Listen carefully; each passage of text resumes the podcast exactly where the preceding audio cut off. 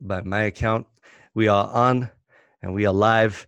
Uh, if you happen to be around and you're joining us, uh, welcome. Um, we've got the comments open for this, so uh, you are welcome to join us, um, and hopefully you are around for that. Um, but of course, uh, what we normally do, I will save everyone the speech, but you know the story. Uh, we like to just uh, record it online, get it on live, create this opportunity for some interaction, even if uh, no one's around, and uh, and then it goes straight onto the podcast. I think that's working well. Uh, would love your feedback on that. Um, but let's get this thing going. I've got a very special guest with me. you might be able to see him in a little block in the corner right there. But let's make this more interesting.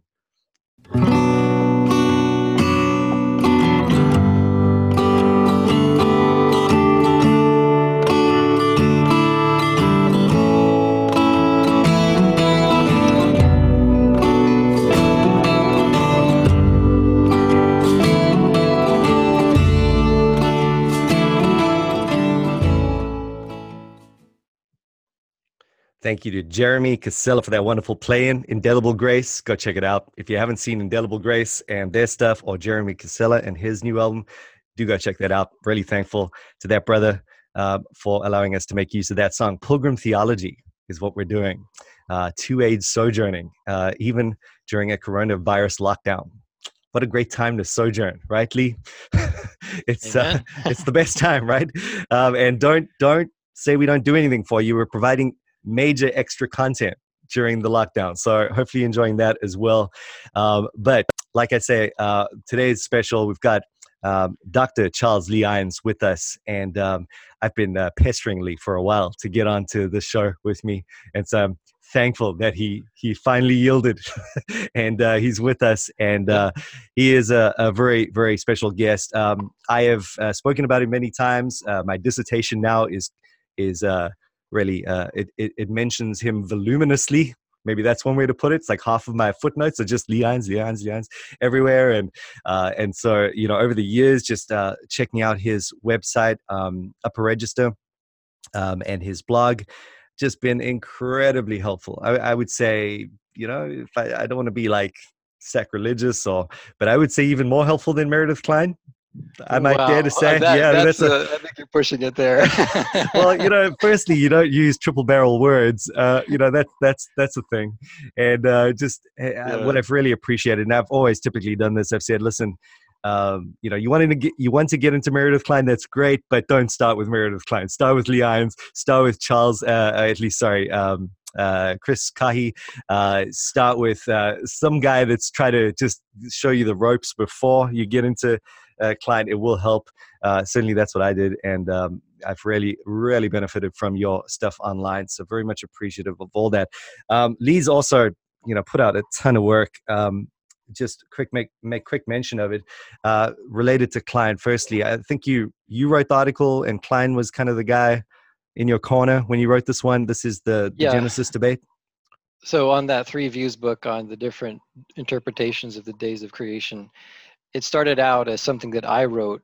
Uh, this is way back in like 1998. Wow, when amazing. I was going through the process of getting ordained in the Orthodox Presbyterian Church. Yeah. and there was some controversy about my views on that and the fact that I held to the framework interpretation. So I wrote an, a, an article or a paper yeah. that I presented to the presbytery.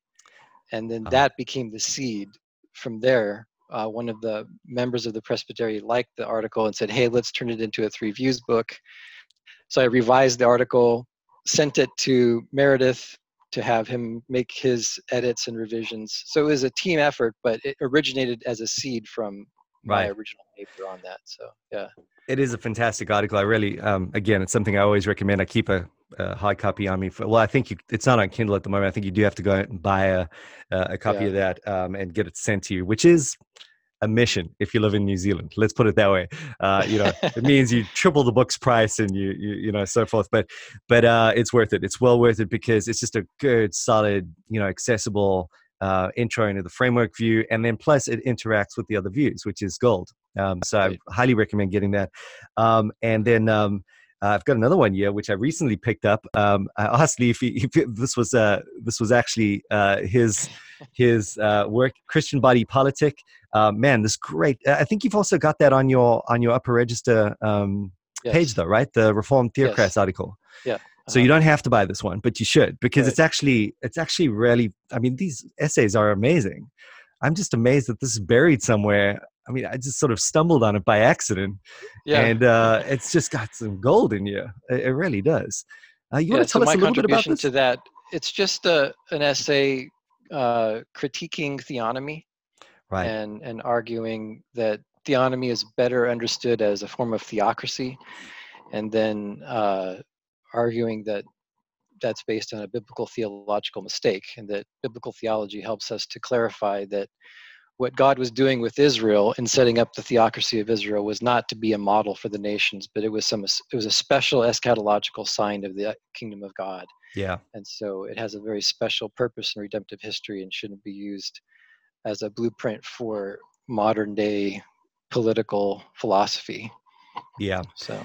Uh, a great again a great article um, and you know so go check out upper register. You get that and more at, upper register um, that's the kind of quality article really that you'll find there um, it's been so helpful for me in terms of just thinking through the issue as well um, uh, Lee's just got a gift, I think. Uh, there's no other way to put it in terms of taking some really complex issues, and we'll see that in the article we'll discuss today as well, and just um, just just putting it forward. I mean, I, I rarely come across people that write so lucidly, and I feel you just have a solid grasp on what you're saying and just put it forward in this uh, amazingly lucid way. So, I, can't I recommend. don't always feel lucid you know there are many times where i'm confused myself in the fog Wow. of different thoughts but i just work at trying to figure it out myself wow. and then making sure that i can explain it to others Do you feel that writing So- itself helps you oh yeah that? absolutely writing is that's the best way to Yeah. clarify your own thoughts Totally. just start So it's- So you start off in a bit of a muddle sometimes, and- Always. and, and then you, your first draft Yeah. looks looks terrible, and then you redraft Always. it, and okay, Yeah. that's good to know. I, I find that deeply encouraging because because uh, that certainly is my process. In fact, I read through my first draft, I'm like, yeah, I'm ready to give up at that point. and, and Uh, then you realize this doesn't even make I, I contradicted myself i started off saying this and then i ended up saying that wait a minute you know and then you realize i'm not even clear in my own mind what i'm trying to say Right, right, totally, for sure. Well, they reckon that uh, all the secret of all good writing is rewriting. You know, and Yes. uh, I suppose that's that's what we're saying. Um, yeah, well, that's really good to know because I think there is the temptation to look at that stuff and.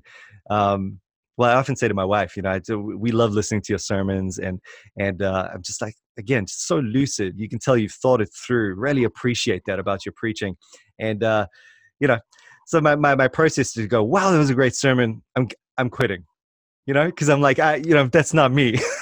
but but maybe if I just keep going, maybe if I keep rewriting, I, I can get there. That's good news. Good news for the muddled. Definitely. Um, and then um, on on the point of of being helped. Um, and by the way, just before I go into this, Mr. Ari Blino, I see you, brother. I see you online. Um, and uh, dude, all I can say to you is that you are. I mean, you're getting your fix of two age sojourner. That's all I'm saying. I hope that it's helping you out. And uh, yeah, well, this is gold. Uh, that that we're watching this right now. Um, all right, another book that I just want to recommend before we get going. Um, this is a uh, syntax guide for readers of the Greek New Testament, uh, and uh, Lee wrote this as well um, because you did your undergrad in, in languages, and you just started off on a on a good foot there, right? yeah i did my undergrad at uh, ucla in uh, classical studies classical greek and latin to some extent but mostly greek Wow. so And uh, and and that I mean, my brother and I are constantly joking about that. If we could relive our lives, yeah I think I don't think that there would be a better move that you could make than studying languages for your undergrad. I mean, what a great move! You know, how did you have the insight to do that? That was we were all doing stupid things like you know, Bachelor of Commerce or marketing or some irrelevant nonsense, exactly. and uh, we we were wasting our lives. You know. communications oh my goodness! It just it just the the thought yeah pains Yeah. me every time. Um, but wow, that's excellent. And anyway, so where I was going with that is um, uh, this book is so helpful uh, just for providing that gap. I mean, if you're, Mhm. um, it feels like I have been um, learning first year Greek for I don't know, like ten years or something, and I still I feel like I'm. I, I'm I'm more on the first year moment than I've ever been after ten years. I don't even know how that works. I've been going backwards while going forwards. Uh, I think I kind of you form a unique have category. plunge in you just have to stop studying first year Greek and just plunge in just and just start reading the Greek New Testament. well, you know, it actually the, the the first time I heard someone say that was when you put out those that series of helps on on Upper Register, Yeah. where you were just like, listen, you just got to start reading it. You just got to start Yeah. j- diving in half an hour a day, read out aloud. And since you since you did that, that was quite a while ago now, but um, you know, I've, that's that's pretty much been my practice, and it's definitely helped. I can't, I'm not going to even try and say that I've uh, you know uh, nailed Greek or anything like that, but um, it's definitely helped. Just sort of, as you say, moving you into this almost new it's almost like I, I the, the desire to grasp the basics sometimes gets in the way um, and then you Mhm. just you just want to get a feel for the language that you wouldn't normally have if you just get out there and read it but what i will say though is to have something like this with you when you do plunge in uh, is is huge because of course every Yeah. second while i'm not i'm trying to stop um, you know my brain getting in the way and and uh, i always want to stop and go okay what exactly is happening over there? And then it kind of it just uh, sabotages any reading time that i have. Um, Yeah. so i don't i don't i try not to reference this all the time but there are some times where i'm just like i can't help it. I have to figure out what's going on over here. And uh, typically whenever i do that you've covered it and um, it's it's just really helpful to be able to have something immediate. You don't have to get online to to to find out. You don't have to go on Logos. You don't have to kill your devotion time. You just you just basically open a book, quickly have a reference, and then keep going. Um, so again, uh, a syntax guide for readers of the Greek New Testament. Just a, a great. I use um, the the little Greek uh, English interlinear with RSV um, and uh, and this, and it just works great. Um, those two together. So Good. thank you for that, Excellent, brother. yeah. It's really really awesome. And then, I, is your PhD published at this point? yes, it is. Is that because I saw it on Logos? Uh, you know, I don't know if it was accessible on Logos. Um, it was advertised on Logos. I don't know if it's coming to Logos or not. Okay, because uh, that would have been heard. Yeah, all right. So so it is published. Uh, but it is go ahead and get published in, in hard copy uh, through Mohr Siebeck. It's Okay. pretty expensive. It's Is it one of those hundred buck ones? It's going to be about a hundred bucks. Uh, Ah, but man. I'm working on. I'm in discussions right now with an American publisher that uh, hopefully will get the rights from the German publisher okay. to do a, an American reprint that will be substantially cheaper. Oh, that'd be amazing. So maybe Because, next um, year or so. So, Fantastic. All right, good. Well, that's something to just watch out for. Um, because that. but the I mean, title of that is "The Righteousness of God," and uh, basically it's a, a word study on righteousness and a critique of N.T. Wright's view that the righteousness of God, when Paul uses that phrase in Romans 1:17 and, and elsewhere, uh, means the fa- the covenant faithfulness of God. Yeah, That's what N.T. yeah. Wright argues. And so I do a word study to say, can the word righteousness mean covenant faithfulness? And I conclude that it does not mean that.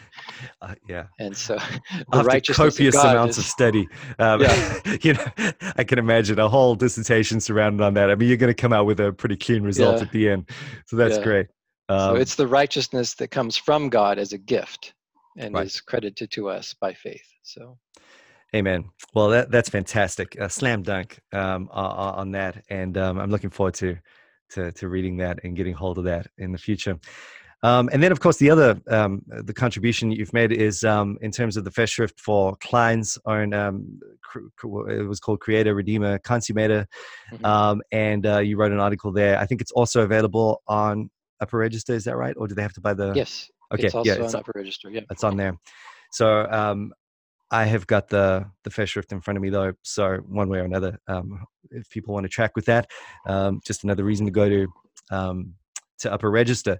Uh, but uh, this article, redefining merit, I mean, it just it shines in the book. It's it's one of the it's one of the um, uh, it, it really it, was, it just was incredibly helpful for me to see the the the matrix, as you put it, out of which Mhm. covenant theology was born, and why all these inherent tensions are at Mhm. play uh, with the discussions on the covenant of works and merit.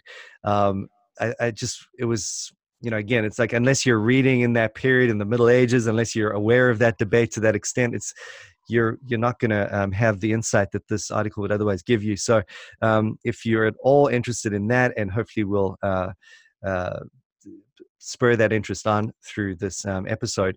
But you mentioned that uh, the article came out of uh, something that that Kline himself asked you. You sort of say Mhm. at the end of the article that he set you off on the journey, something about him asking you a cl- uh, question and you giving a stupid answer or something like that. Yeah. Uh, you want to give us a little background story there? Yeah. So um, Kline is not, he was not a historical theologian. So he didn't really get into all of the historical theological debates.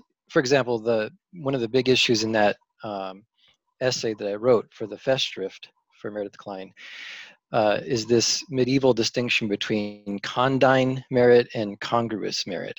Right.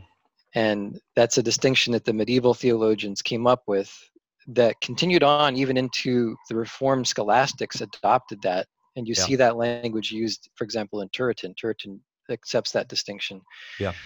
But Kline was not really aware of these fine technical historical theological discussions over, you know, condign versus congruous merit and so on. But he Mm. asked me what I thought um, about that, and and uh, I didn't really, I hadn't thought about it myself, and my initial response was not a good one. I, I think I came up with some idea that congruous merit. My initial like stupid, uh, you know, like as a student here I am just like just uh, throwing out gibberish just uh, Yeah. to talk to my professor, and I think I said maybe congruous merit is. Um, merit in the eyes of man and condign merit is merit in the eyes of god or something like Oh, that he's like okay. shaking his head saying no i don't think so and uh, the reason this comes up is because of the question um, that I'm sure you're familiar with. You may have even done a, an episode on this in one of your previous podcasts. But the question is we all accept the idea that when Christ fulfills the terms of the covenant of works by his active and passive obedience, the result is that he has merited eternal life for us. Right. And that's absolute perfect merit. Yeah. There's no like qualification to it. It is perfect merit that absolutely merits our salvation, merits eternal life for all of the elect. Mm. But the question is, Christ did that as the second Adam, right? Right. So that implies that the first Adam was under a covenant of works as well. If Adam, the first Adam, if he had kept the probation and if he had obeyed the law of God perfectly and abstained from eating of the tree, uh, would his obedience be considered meritorious? Yeah. And many theologians, most theologians, question that and say, "Ah, Yeah. that just doesn't sound right. It Yeah. just doesn't sound right to say that Adam could have merited anything, even though he is sinless." And you know, we're not talking about some kind of Pelagian idea of sinners meriting. It's we're talking about the pre-fall situation of the Adamic covenant of works. It just still makes people kind of recoil and say that doesn't sound right. Yeah. Yeah. Um, and so one of the arguments that many theologians have argued to to make that point is to say Adam would have only had congruous merit, but not condign merit. Yeah. Condign merit is the merit of Christ. Right. Congruous merit is sort of this.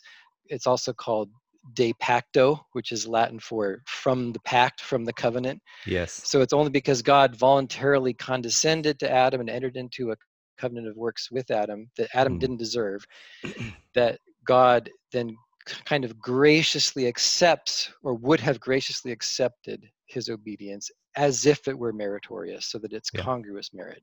Yeah. And uh, that distinction between condign merit and congruous merit is, in my opinion, my whole argument in that article is that is a um, a medieval distinction. It goes Yeah. back to the Middle Ages, and it's not a biblical distinction. Right. We should just erase that distinction altogether. Right. Right. So when, when Meredith Kline asked me that question as a student, and I gave that bad answer as my initial answer, I said, you know what, I need to study this more.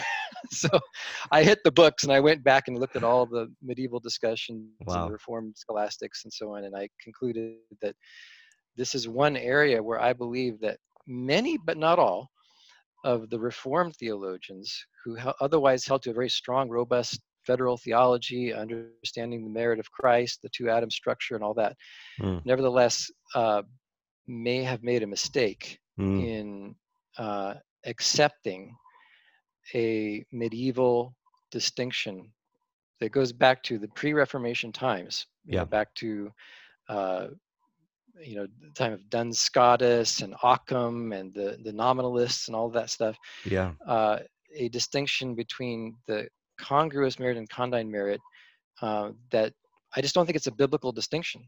Yeah, yeah, and totally. uh, so that's what I I did that research, and then my answer was to write that essay, and I wow.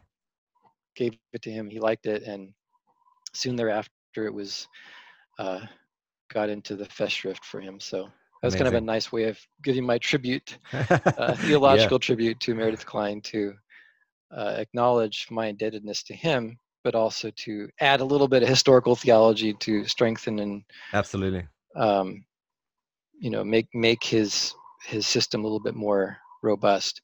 But you know, I found that not all Reformed theolo- theologians held to this idea that the covenant of works with Adam was a voluntary condescension.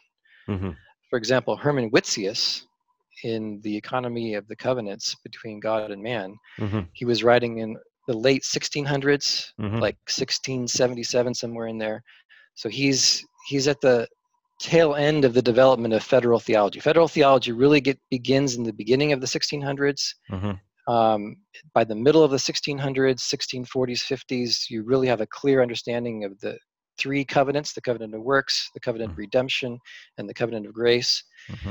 Uh, you know, with theologians like um, Cocceius and others, uh, John Owen, a little bit later. Owen is more close to Witsius in terms of being later into the 1600s. Yeah by the time you get to the end of the 1600s and the 1670s and 80s, federal theology is pretty clearly laid out and hmm. established mm. with that three covenant system. And Witsius very clearly uh, says that it's not possible for God, a God of perfect justice, to enter into a relationship with a creature made in his own image without making it possible for him through a probationary process to achieve uh, a confirmed status of mm. eternal communion with God. Mm. It would be unjust. Yeah. How could wow. God make a creature who's in his own image, who desires to have communion with him, but then put him in this state of limbo where he's not confirmed in righteousness, he doesn't have perfect communion with God. Mm-hmm. He's in this state of limbo where he could always sin or he could always obey, but you don't know what the outcome is going to be. Mm. And for God to just sit there and go, I'm just going to leave you there forever. Yeah. Yeah. Uh, that, that's incredible. Uh, to, that that uh, would, would make that point. Um, you know, yeah. had you seen that it, prior to this uh, look into history, or was that something that you actually saw when you were looking at it? that was part of my research. Wow, I, I interesting. Yeah, so it's probably something that you read over again and you don't see it until you're actually looking for it. But um, that that is amazing that he would make that. I want I'm I'm keen to go and have a look at that. Um, that's yeah, very very and helpful. I believe there's another Reformed scholastic as well named Heidegger who okay. held to something similar. Wow. Uh, his works are not translated, so they're harder to find, but I did find a snippet of a quote of Heidegger in um, Heppe's Reform Dogmatics. Yes, yes, I've got that, yeah. Which is like a selection of yeah. Reformed theologians. Fascinating book, too. yeah. it's got so much and interesting there's some stuff. questions about the methodology, and there's a little bit of, you know, there's yeah. some um, criticisms of that book about the way yes. that he went about selecting his sources. Right but recognizing those faults you can still use it absolutely and there was one paragraph in there from heidegger that said something similar to Witsius. Wow. Yeah, that's good to yeah. know. It, again, not that you're wanting to pin so much on, uh, you know, finding uh, an ally in history, yeah. but it is just really encouraging when you see that sort of thing. Right. That that these geniuses, um, when it came to covenant thought, uh, if they picked up on that, then there's something to work with. Uh, definitely, yeah. it, it highlights the issue. Um, maybe just to definitely want to circle back on, on the issue uh, of the law gospel contrast and um, and the two Adams because I mean that's where where it hits home for us at the end of the day. Anyone listening to this, this is where it's going to count. Um, eh, you know how we understand the gospel. Uh, our assurance, uh, just everything really is is is pinned on this. Uh, so I don't want anyone to think that this is a, an academic, scholarly sort of no one really cares debate. This is a highly relevant sort of lead up to to the big issue um, really, as you mentioned already, um, Kline's big uh, idea there, or part of the conception of his his covenant theology, is that is that um, you know Adam must have merited what he what he what he well when he when he was given that eschatological when he would have if he would have my goodness what am i even saying uh, right. let me step back you know what i mean uh, if he he would have uh, obeyed um, then it's he would have received that as something that he merited and and this Right. is important because we're saying that ultimately you know christ is the last adam and you know Right. if we take that away we remove the flaw i love the way that um, i think it was either kline in um, covenant theology under attack or you quoted in this article where you said something along the lines of um, if justification is the is the you know the big Mhm. issue for for uh, the reformation then the covenant of works is is the big issue Mhm. uh, for the actual Yeah. doctrine of justification Yeah, I would say that the doctrine of the covenant of works is the doctrine on which the doctrine of justification stands or falls. yeah i mean uh, that's a fantastic way to put it right Yeah. because it, it taps it taps right into Yeah. what what every protestant or every Right. reform guy loves uh, and and we, we get to see okay well what's holding the the thing uh, up you know that we treasure so much uh, let's not take that for granted um, that article is worth mentioning as well uh, meredith Yes. Kline's covenant theology covenant Under Attack. theology under attack, absolutely. yeah uh, it's also one of the two more places. It's on the the OPC website, New Horizons, published in 1994, I believe, well and it's also on my website with um, some sections at the very end that were edited out before Okay. they were published by the New Horizons. Cool So um, let's go check that I out think there were some critical comments that Kline made about John Murray, and Okay. editors of New Horizons at the time felt that that was politically incorrect, so they just kind of removed Right, that paragraph. But Okay. um, uh, Yeah. that article, Covenant Theology Under Attack, is so great because it's it's simple, it's easy to understand. Meredith is not using his No. usual highfalutin, like you Yeah. said, the triple barrel words. Yeah. All that is gone. He just gets right to the point, makes it very simple and clear and understandable.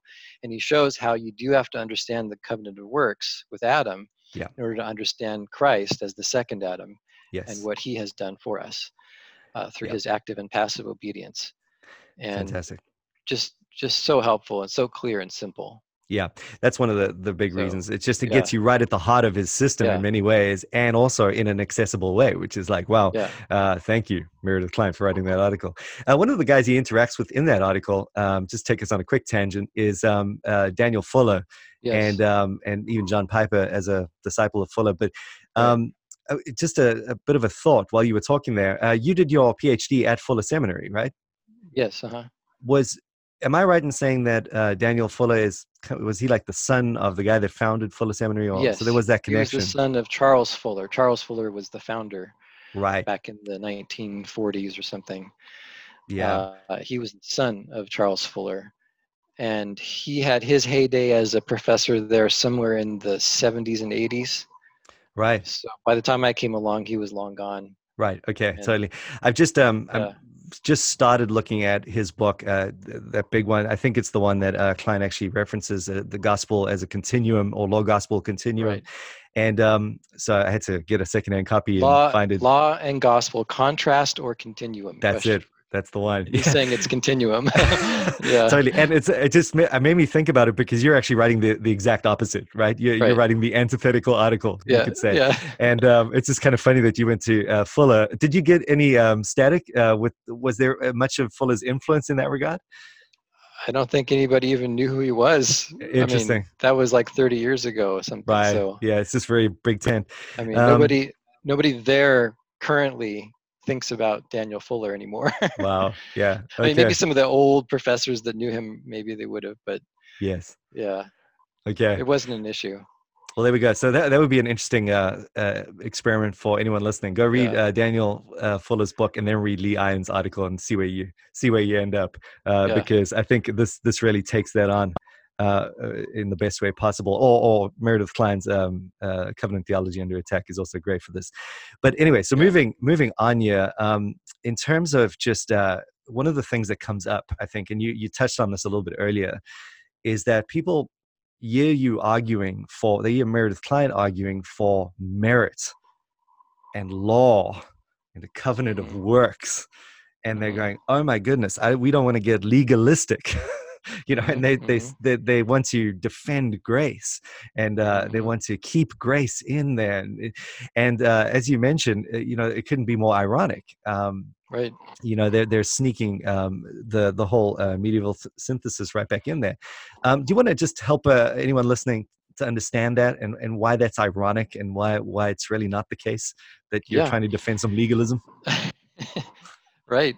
Maybe the the simplest way to get at it is to think about something that everyone knows is the heart of the gospel, which is the idea of penal substitutionary atonement. Yeah. Yeah. Okay. That All right. Christ bore the wrath of God in our place. Okay, well, what are you saying when you say that? What you're saying is, is that God is a holy God. He is a God of perfect holiness and justice and absolute truth. And he has an abhorrence to anything that is contrary to the truth of who he is. Even the smallest speck of sin is an annihilation of his godhood, right? Even Right. the smallest attempt. I mean, Adam, all they all he did was just disobey one small little command to not eat of the specific tree, the fruit of the specific tree. What's so harmful in that? Well, Yeah. it was an attempt on Adam's part to annihilate God. It was a rebellion against God. Yeah. It was making himself God, right? Right. And God's justice and God's very godhood, just the fact that he is God, Yeah. demands a response of just wrath and punishment against sin. hmm So when we are focusing on the heart of the gospel and we think about the heart of the gospel being the death of Christ for our sins, and we think about how he bore the wrath of God in our place, that he took the punishment that we deserved, that he experienced hell for us in our place as our substitute and as our representative, we're we're saying that what the gospel is is that God is a God of perfect justice and who requires merit, who requires perfect Right. obedience, and anything that goes against that must be punished Yeah. by his wrath. And praise God that it was punished in our substitute, in our mediator, in our surety who took our place, not in us. Yeah. That's the gospel. The Amen. point is, is that the gospel of grace presupposes this whole idea of justice, merit, absolute holiness, all those things that at first sound to us like, oh, that sounds legalistic and, and I don't want that. I want grace. Well, if you want grace, you have to understand what the backdrop of that grace is, Yeah. which is the justice of God. Yeah. One of the Yeah. terms that is used in these older theologians, I was mentioning Witsius and Yeah. Turretin and others, in the 17th century, they had a big debate going on with these guys called the Socinians. hmm If you read the writings of these 17th century Reformed theologians, you'll find they're always talking about the Socinians and the Remonstrants. Right. The Remonstrants are the Arminians. But those are the two big enemies out there. yeah. Yeah. Because before, like in the days of Calvin, the big enemy was the Catholic Church, the Roman Catholics. hmm But by the 17th century, the big enemies are the Socinians and the Remonstrants. Right. And actually, they have some interesting similarities. They're not exactly the same. The Socinians are more radical and liberal than the than the Remonstrants, but they do have some similarities, which is that they don't really believe in this idea of the absolute justice of God, and therefore, when they turn to understanding the work of Christ, they don't really understand the work of Christ within the context of that. Yes. And one of the terms that is used by these Reformed theologians from the 17th century, the federal theologians, hmm is this term satisfaction. hmm Satisfaction is really the key because this idea of satisfaction gets at the heart of it, Yeah. which is that God's justice must be satisfied. And how is it satisfied? It's not satisfied in us by our own merit, by our own attempts to pay for our sins and be righteous, which Yeah. we can't do either one. Right. Totally. We can't pay for our sins because that would mean going to hell forever. Right. We can't be righteous because we're already born with the guilt of Adam's sin imputed to us, so that's off the table. hmm And even if that wasn't off the table, or even if that was erased somehow, we still can't do it. hmm But Christ, as our substitute, satisfies the requirements. And this idea of satisfaction covers both aspects, not just the passive obedience of Christ, by which he Mhm. bears the wrath in our place, but also the active obedience of Christ, by which he positively fulfills the righteousness that was required of Adam in the covenant of works mm Mm. before the fall. It's great. Yeah. And so satisfaction is a great term that helps to get at this idea. Christ's work for us has to be understood in terms of the satisfaction of this law principle or this works principle Yeah. or this justice principle that is higher than than us. It's it's God himself, really. It's just Yeah. God. Right. right? Right. It's God's own conformity to his own holy nature. Yeah. Yeah. And that's what he demanded of Adam. That's what Adam failed to achieve. But Christ, as the second Adam, has satisfied it. He was born under the law, not only to bear its curse for us, but also to fulfill its positive requirements for us, so that we might be reckoned as righteous. So that God, when He looks at us, He looks at us as those who have satisfied His perfect law. Mm. Not because we've done it in ourselves, but Yeah. because Christ has done it in our place Yeah. Amen. And yeah, that's such a that's so helpful in just getting at the heart of this. I mean, at the end of the day, all all you're doing there is is speaking about the gospel and and uh, but the gospel properly understood. And it's interesting that when people start to flounder around with this stuff, the first thing to go is the active um, work of uh, substitutionary work of Christ. I mean, uh, you know, people are okay to talk about Jesus having died for our sins, but really, what you're talking about there is moving us beyond probation. It's getting us into that that that um, uh, the true assurance of faith, I suppose, at the end of the day. Um, we, Right. how, how are you ever going to um, rest, you know, and knowing that, that, that you're going to stand before this holy God that you've just described if Right. uh, someone hasn't actively or at least obeyed where you have failed to obey, not, not only died for your sins. So, amen. yeah. Um, Kendall, I see you there, brother. Um, he says, like Kline said, what you keep from the front door, uh, you let in the back. That's right. totally. Yep. Yeah, absolutely. That's Um, a quote from his Covenant Theology Under Attack article. That's Yeah. right. Excellent. Yeah. Um, excellent. Good to see you as well, Kendall. Um, so, you know, uh, having that up front, and uh, hopefully th- that will just help people. Um, I know we, we're quite a far way into this already. Don't want to uh, take up too much of your time, but but in terms of just uh, developing that a little bit. Oh, I'm I'm quarantined, man.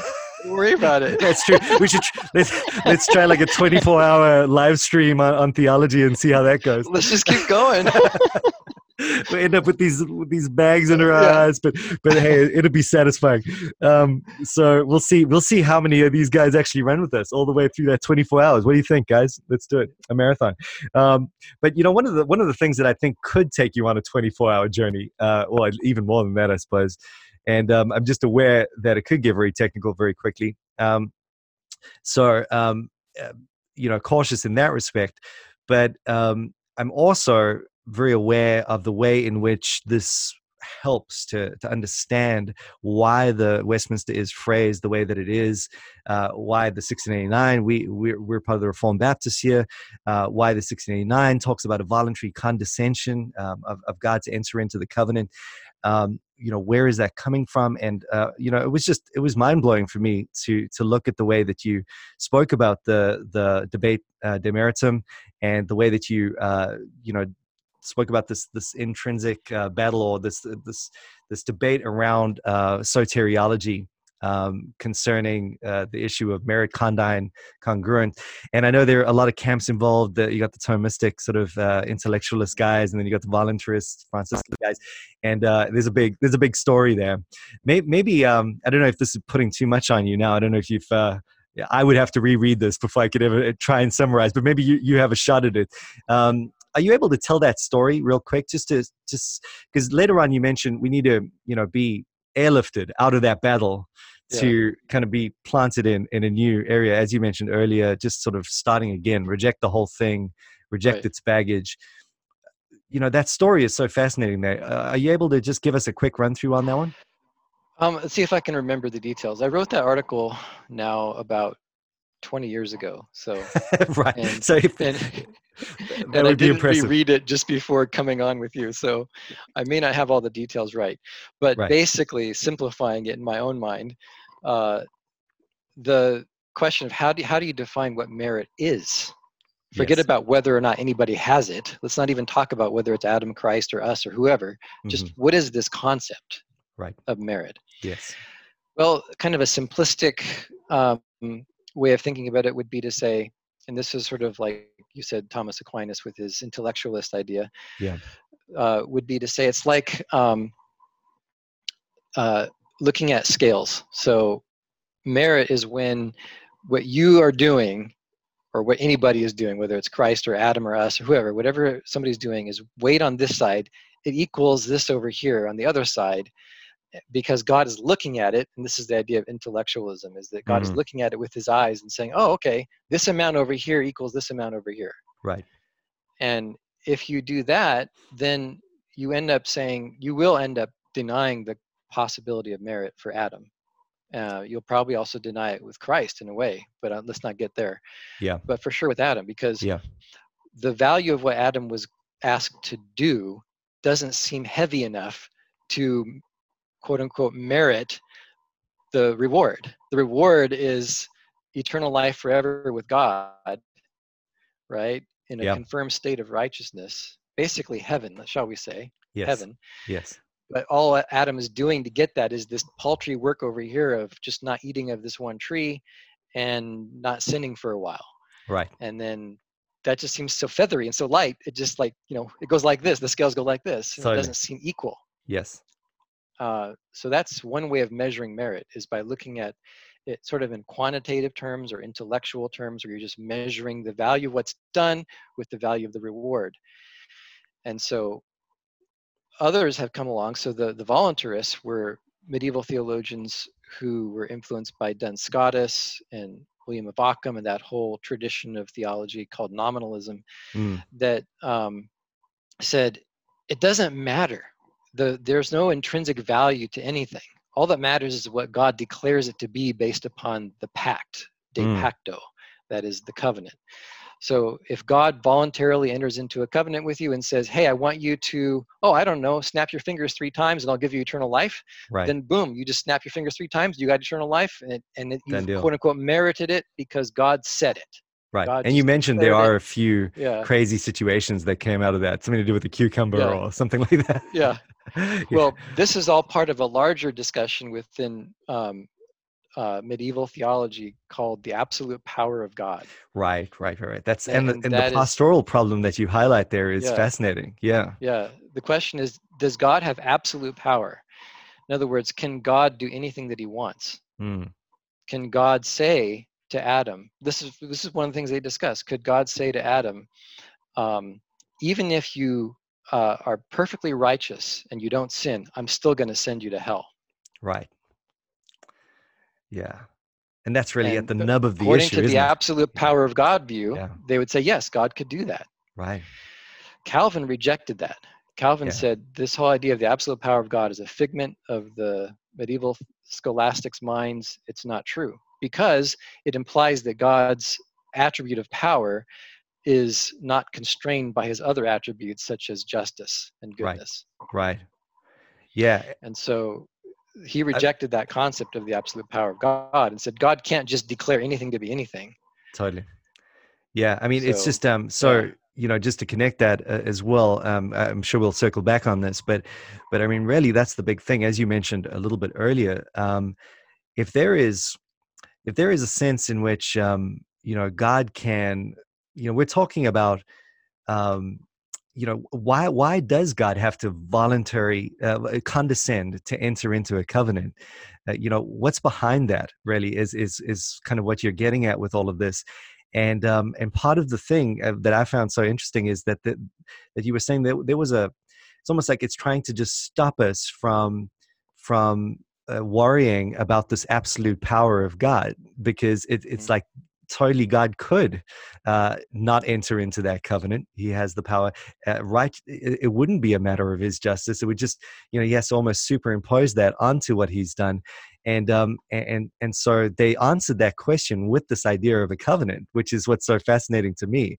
Uh, even though you know it's not exactly the way we would formulate it now they were using that covenant idea as you've just said to kind of stop people from worrying about that uh, Right. because god has voluntarily entered into this uh, this covenant so we don't have to worry about the fact that he could do that because um, you know he has Right. assured us that he wouldn't but it's still that So, like lingering one way to issue answer the one way to ask the question is if God decided not to send a sinless Adam to hell, this is within this nominalistic framework okay, Right, where God right. could do that. yes If God decided not to, would that be an act of justice or an act of grace? yeah wow So according to this nominalistic, voluntaristic view, it would be an act of grace because he has every right to send a sinless, innocent Adam to hell. And so if he decides not to, he's Wow. being gracious to you that is crazy being yeah gracious wow to Adam. But that's ridiculous. That's totally a, that's an absolute denial of the perfect justice of God. Yeah, for sure um wow and so you know again that's just a uh, kind of a heads up as to why. I mean, it's amazing that because, as you said, Kline wasn't investigating these things necessarily. I mean, he wasn't going down this historical track to Right. to see the debate, and yet he comes at it from a biblical theological perspective, Right. and he's hitting this wall with this Right. because it's just. He's like, wait a minute. We've obviously picked up on something that is some weird baggage from a different battlefield, as it were Right. and um, and he's just wait he's not he's not having it even though it's in the confession um, Yeah. and, and so it's just interesting that as you look at that you see that that actually bears out Absolutely. yeah That's why I brought up the word satisfaction before, because in a way that kind of helps to just avoid all of these debates. yes The term merit is a little bit misleading, and it comes out of the medieval context. Even right. the very con- very term meritum. You know, you you mentioned this. We're talking about the locus in systematic theology of de meritum, right? You could have a whole chapter on de meritum. totally That's a medieval construct. right Um, it's probably better to skip that and just talk about satisfaction right because that's all it is. So if if Adam had kept the covenant and passed probation, then he would have satisfied the requirements and he would have obtained the reward and the reward would have been given to him as a matter of justice. yes And that would be satisfaction, right? right In grace, in the gospel, now that the fall has happened and we're all under sin, Christ satisfies through his active and passive obedience. He earns the reward, which is the salvation of all the elect, granting faith to all of them and perseverance in faith and eternal life. And so sat the justice of God is satisfied by the work of Christ. And so the two Adams are perfectly parallel. yes We could apply the term satisfaction to both of them equally. yes Both of them are under a covenant of works Mhm. uh, to their appropriate situation. right Adam's covenant of works was a covenant of works for a sinless covenant head. Christ's covenant of works is the covenant of redemption, which has in view this idea of God saving sinners who have fallen. So Yeah. sin is in view, and now there's the need for a penal substitutionary sacrifice. hmm But there's still the need to satisfy the positive requirement. So in either case, you have two covenants of works, one with the first Adam, one with the second. hmm God's justice is perfectly satisfied in both. And we don't even need to talk about merit. yeah wow But since merit is the term that is used historically, then okay, we bring it in and we could apply it to both. But that's all we're saying by the term right is that is that the terms of the covenant of works are perfectly satisfied. And that the reward that was offered in the covenant of works is being granted to the law keeper on the basis of justice. yes That's what And- merit means. Totally. So- I find that so helpful. I think that that's absolutely right. I suppose one of the complicating factors as you bring out here is that, you know, well, for our situation anyway, I mean, we would subscribe to a confession that really is wording this in a certain way. Um, Right. And so, you know, you, there is that, you know, if we just, you know, if they just worded it with satisfaction and, and just left it alone, uh, that would be, that would be great. But it's almost Well, like whenever you, They do. that's true. And you also point out that um, the the law is written on their hearts as well, which I found to be a fascinating point. Even though they bring in some of this um, medieval uh, discussion uh, in terms of that uh, voluntary condescension uh, to enter into the covenant, the, the law is written on Adam's heart. Which, Mhm. which means that they sort of are copping onto what, what, what we're saying here anyway Right. um, and, and there's a bit of a tension in the in the language. But I, you know, what I found so helpful about this um, this this discussion in your um, eh, or this article is that when you feel a little bit of discomfort with the wording, typically you're asked as to you know why that is, and you have to explain yourself, and uh, you know just just to be able to have access to a bit of the story that gives rise to that wording. I think Right. it's just very helpful coming alongside whatever we would argue for in terms of the the, the covenant theology itself. You know, based Yeah. from uh, coming at it from a more biblical theological perspective. Yeah, so you're talking about, um, I don't know if it's the same numbering for the 1689, but in the Westminster Confession, it's chapter 7, Yes, paragraph same, 1. yeah. Is that the same for? Yeah, Okay, 1689 is the same numbering. But it says the distance between God and the creature is so great that although reasonable creatures do owe obedience unto him as their creator, yet they could never have any fruition. And fruition there means that idea of confirmed, being confirmed and having eternal communion with God hmm they could never have any fruition of him as their blessedness and reward, but by some voluntary condescension on God's part, hmm which he hath been pleased to express by way of covenant. And so, yeah, I think I would, I definitely do have um, a scruple with that language there, especially the language of voluntary. Yeah. I don't think that it's a voluntary condescension on God's part. Sure, Yeah. it's condescension, but it's Right. not a voluntary condescension. And it's almost um, Especially after you've, if you already have in view the decree to to create. Now, Yes, if God had decided yes. not to create, right, right, then right, there's right. no need for this. But it's a big point. The de- the decree to create is voluntary, Yeah. obviously. Right. So maybe you could say that part is voluntary. Yes. But once you've created man in your own image, then it's not just to just leave him in this state without giving him an opportunity and a way through the covenant of works to enter into that fruition state of Yeah. being confirmed in righteousness and having eternal, unbroken, unbreakable communion with God forever. right. So It goes uh, hand in hand with the with the image of God and um, just understanding that with its its promise. Um, you know, we we did do a discussion on that the other day, but uh, you know, I think uh, that's what really made the penny drop for me because I, I suppose when I first heard the pushback on uh, on this, you know, I was like, well, obviously God has to condescend to enter into a uh, some sort of arrangement with man. I mean, God is in, in, unfathomably greater than, Yeah. and it's Yeah. really the, not that we're challenging that point. It's more just the timing uh, at some level, and and you know, God freely entered into um, this arrangement uh, with with creation. The whole thing is covenantal. If you've read any part of of Kline, uh, you know that gets reinforced from the framework Right. theory all the way through to the the Sabbath to the Imago Dei to to just everything that's going on. It, it's a covenantal act from beginning to end. So the covenant of works is established in creation. I think the issue is is just that you know to to ignore all of that and to you know almost just go ahead and almost like promise not promise you know hey here's Right. here's here's what's coming you know glory cloud and all and right. and yet I might just not follow through with that. I think that's where you know once you get that that idea, you see, okay, well, wait a minute, that is that's really that's that's viewing God in a way that's that's quite foreign. Yeah. The And- way Witsius puts it is that by making Adam in his in his own image, God implanted within Adam a desire for eternal communion with himself. Yeah, That's the very essence of what it means to be made in the image of God, right? for sure. Yeah, absolutely. So here God is making this creature that desires eternal communion, or as the confession calls it, fruition of God, enjoyment. That's just the word for enjoyment, to enjoy God forever as um, his covenant God. He put in him that desire. Would it be right for God then to frustrate that desire and to say, ah, I gave you the desire, but I'm not going to give you the opportunity right. to have that desire satisfied? Yeah, yeah, uh, yeah. I, I mean, and that that helps, right? I mean, then you, Yeah. I, I- it's almost. I mean, I don't even know. I've never really seen a good comeback on that point, to be honest. I mean, I think that that that's Yeah. what has to be wrestled with, with, with anyone who does want to hold hold to the existing uh, conception of things.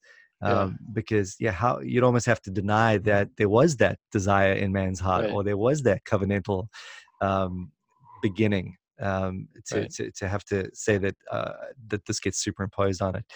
Um, so yeah, I mean, look, there, there is um, obviously a lot more to talk about uh, when it comes to that that backstory. And let me again recommend that you go in and check out uh, Lee's article.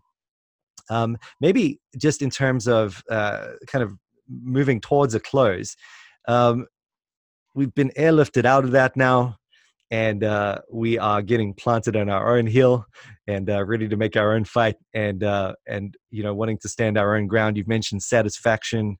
Um, what would you be able to just summarize? Um, and and hopefully this wouldn't be too new for anyone that's been listening to this for a while.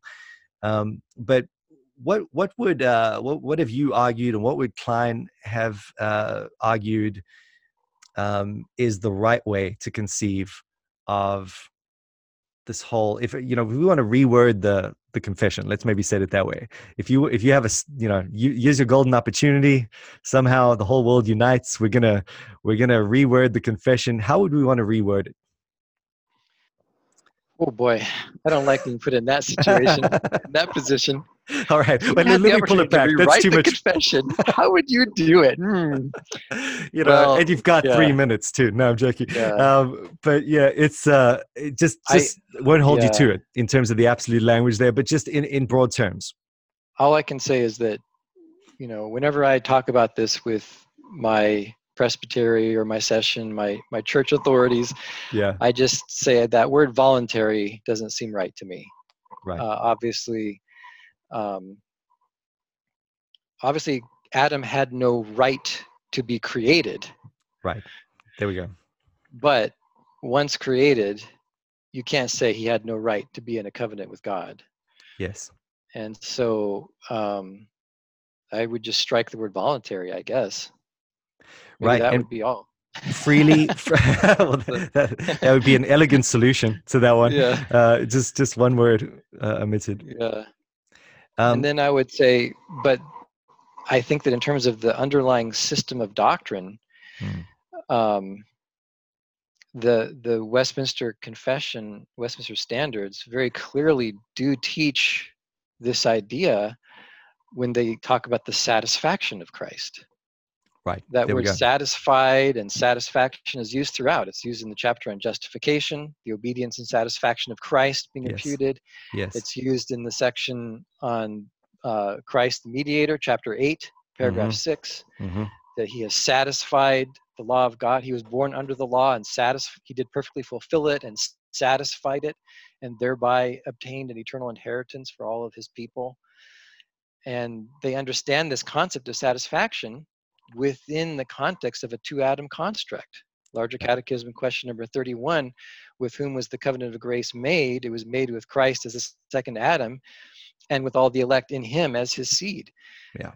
And so all the building blocks are in place there to understand Right. this idea that there would have been merit in the pre-fall covenant of works. Yeah. They just don't use that term and they mistakenly put in that word voluntary in chapter 7 paragraph 1 um, but in terms of all the rest of their whole understanding of this federal theology of the two adam construct Mm, uh, it's clearly there the yeah. law of god has to be perfectly satisfied Absolutely. right Yeah. Isn't and that what we mean by merit? Just satisfying the law of God. That's what that's what merit is. Satisfying the law of God and obtaining the inheritance as a result. Absolutely. You know, one of the things that um, that you also mentioned, I forgot to sort of bring this up a little bit earlier, but um, what I thought I, th- I found very helpful was was really even though this whole debate in the in the Middle Ages is taking place after the fall in in terms of their mind, and they're thinking about a, uh soteriology there, Right. um, and you know this kind of landed somehow uh, you know pre-fall in terms of our um, wording in the in the confession um, you could see how even at the beginning you know they're they're they're taking things out of the category of ontology and thinking about things covenantally and this is obviously one of the big ideas that appeal to them and um, and so you have this embrace of that idea like there's no longer a sacramental system you know there's this covenantal signs and seals and everything. You know there, there is an embrace of what we're saying here and and, Yeah, and so absolutely. there really shouldn't you can almost just feel it was an oversight at some level and you know why not? You know people can can overlook things all the time and um, Mhm. so to make too much of a sacred cow of that word and, and insist on it i think is uh, as you say especially when set against the rest of the theology of the confession uh, you know it, it- probably should be revised at some point because it does carry on that uh, th- that it takes over that baggage, which would be one thing. But I think the other thing that makes it kind of a hot topic, or has made it a hot topic, maybe it will continue to be so, is that you know together with that has been all of the mono covenantal you know developments that have happened theonomy and uh, even uh, certain uh, forms of neo-calvinism and uh, you know just there's this constant push or, or even uh, nt wright or you know with, you know daniel fuller almost wherever you look you, you see some sort of attack on on this idea. And Yeah. so probably it's going to become more and more important for us to be quite quite clear on that especially when it comes to a confession. I wouldn't even say it's like more important now than before. I would say this is a perennial problem that's true from the very beginning of church history until today, Yeah. where it's a it's the it's the constant tendency towards some form of synergism, Yeah. Pelagianism. You know, I mentioned Socinianism, yeah the Remonstrants, Arminianism, the Roman Catholic Church, which is also synergistic, but then Yeah. the sacraments are a, are a part of it. These are all just different variations of the same old thing. Yeah. It even goes Yeah. back to the Galatian heresy, right? right, tr- true that yeah Which is basically what all of these things have in common. One one thread that that carries through with all of them, which is that they lower the standard. Yeah. They say, Right. well, the, keeping the law in this perfect sense, perfect obedience to God, that's not possible. Right. So we got to lower the standard, and God will accept it if you just do X, Y, or Z, and then each system has their own whatever that thing is. You know, the For sure. Say it's just using your free will to believe in God or to believe in the promises. Uh, the uh, Roman Catholic Church say it's just you know going to the sacraments, and then when you sin, going to confession and and uh, getting your grace back. And but everybody has the same they have different answers to what is what it is that God will accept in place of perfect righteousness. yeah.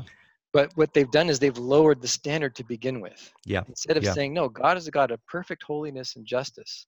And that's why I started out by mentioning penal substitutionary atonement, because we as evangelicals, we all agree on it at that point. Yes. Everybody has in their clear in their mind this very clear idea that God requires perfect uh, something, maybe Right. not obedience, but at least perfect punishment has to be meted out on Christ. Yeah. We see that clearly in the cross. Well, let's just apply that to the next level, which is that God also requires perfect obedience. He not only requires that the wrath be satisfied, he requires perfect obedience. Yeah. And that can only be given to us. That can only be, we can only achieve that by faith in Christ. That is by receiving the gift of Christ's righteousness imputed to our account. Yeah. So that automatic once you get that in place, once you get this idea that there's a works principle that God requires perfect righteousness, once you get that in place, then it automatically solves all these problems and it wipes away all the synergism and the Pelagianism and the Arminianism. Yeah. It wipes it all off the table and it just says Christ. Christ is the answer. And the only way you can get Christ is by receiving him by faith alone. Yeah. Man. So what a great note to, i mean that is uh beautiful beautiful i mean that's that's really the heart of what you were saying there and really uh the whole idea that's why this matters you know it, it is at Yeah. the foundation of it all um it's very encouraging to hear you uh, just unpack that for us as well just um really appreciate your time with us lee it's been it's been really helpful and um i, I trust that uh uh there we go i see aries mentioned uh uh oh how do we even pronounce that it's not a marathon it's a meredithon nice. Well, Uh. You know, see, they're they're um, it's but we got one greater than Meredith in our in our midst. That's the problem. We, we need to come up with a an Ironsathon, Iron Man. There we go. That's right. That's Uh, right. There we go. See, I'm on a roll. I'm on a roll. I better call this Chris Yeah. before my brain starts turning to fudge. But um, so yeah, uh, Lee, thanks so much for joining us, man. Really appreciate it, Yeah. and um, and thanks for helping us get sturdy on that main point. Um, I hope you'll yeah. think about doing this again sometime. we'd love to have you back on the show. It's just so helpful to to you. I would love to do it because there's so many things we could talk about. Like, you know, we could talk about assurance. Oh, yeah. We could talk about the question of are there conditions in the covenant of grace and the whole debate about faith and repentance and Oh, are man. those conditions or not. We could talk about the law gospel contrast. We could talk about the third use of the law. Yeah, All of these things they all they all have to be understood in light of this this Yeah. hot core of this like we're, we're right now we're in like the the core of the of the uh, nuclear power plant. Yeah, because yeah, this is true. where it all is right? Totally, the covenant totally. of works being fulfilled by christ satisfaction the wrath of god being satisfied the obedience of christ as a meritorious obedience. That's the the nuclear reactor. But then there's all these things that flow out from it. Yeah, you know steam comes out and then it powers the turbines. And all these things about the christian life how we preach the gospel how we teach our people to uh, obey the law out of gratitude as the law of christ not as the law of works Mm, all of these things are all implications of this thing of this federal theology and the two two Adam construct Lee, I've So just uh, I figured out what you need to do yeah. with your uh, with your quarantine time. I just figured it out. What you need to do is write a systematic theology. you could you could write a systematic theology starting with this and building That's what I'm saying. I'm hearing Yeah. the first chapter right here. I mean, Yeah. this is it. this is the setup. um, man. Anyway, all right. So uh, we're gonna play out with that. Um, and um, uh, again, thanks for joining us. If you've joined live, um, and trust if you listen to this a little bit later on the podcast, um, that this will be uh, helpful to you. Um, do remember to uh, subscribe if you want updates for the live podcasts, uh, or at least the live um, live streams on YouTube. Um, and also just uh, keep in mind that you know it's coming through on, on a few different platforms. So go check out 2hsojourner.com uh, to see all of the ways in which you can subscribe and, and ways you can get access to to these things, make it a little bit more helpful for you. Um, and again, check out upperregister.com, probably the most helpful website. If I do nothing for you in my whole life and I've just pointed you to that website, I think I feel like I've done enough. And uh, this whole right. thing has done its thing. But uh, with that in mind, thanks again, Lee. I'm going to play out. Yeah, thanks, Mike.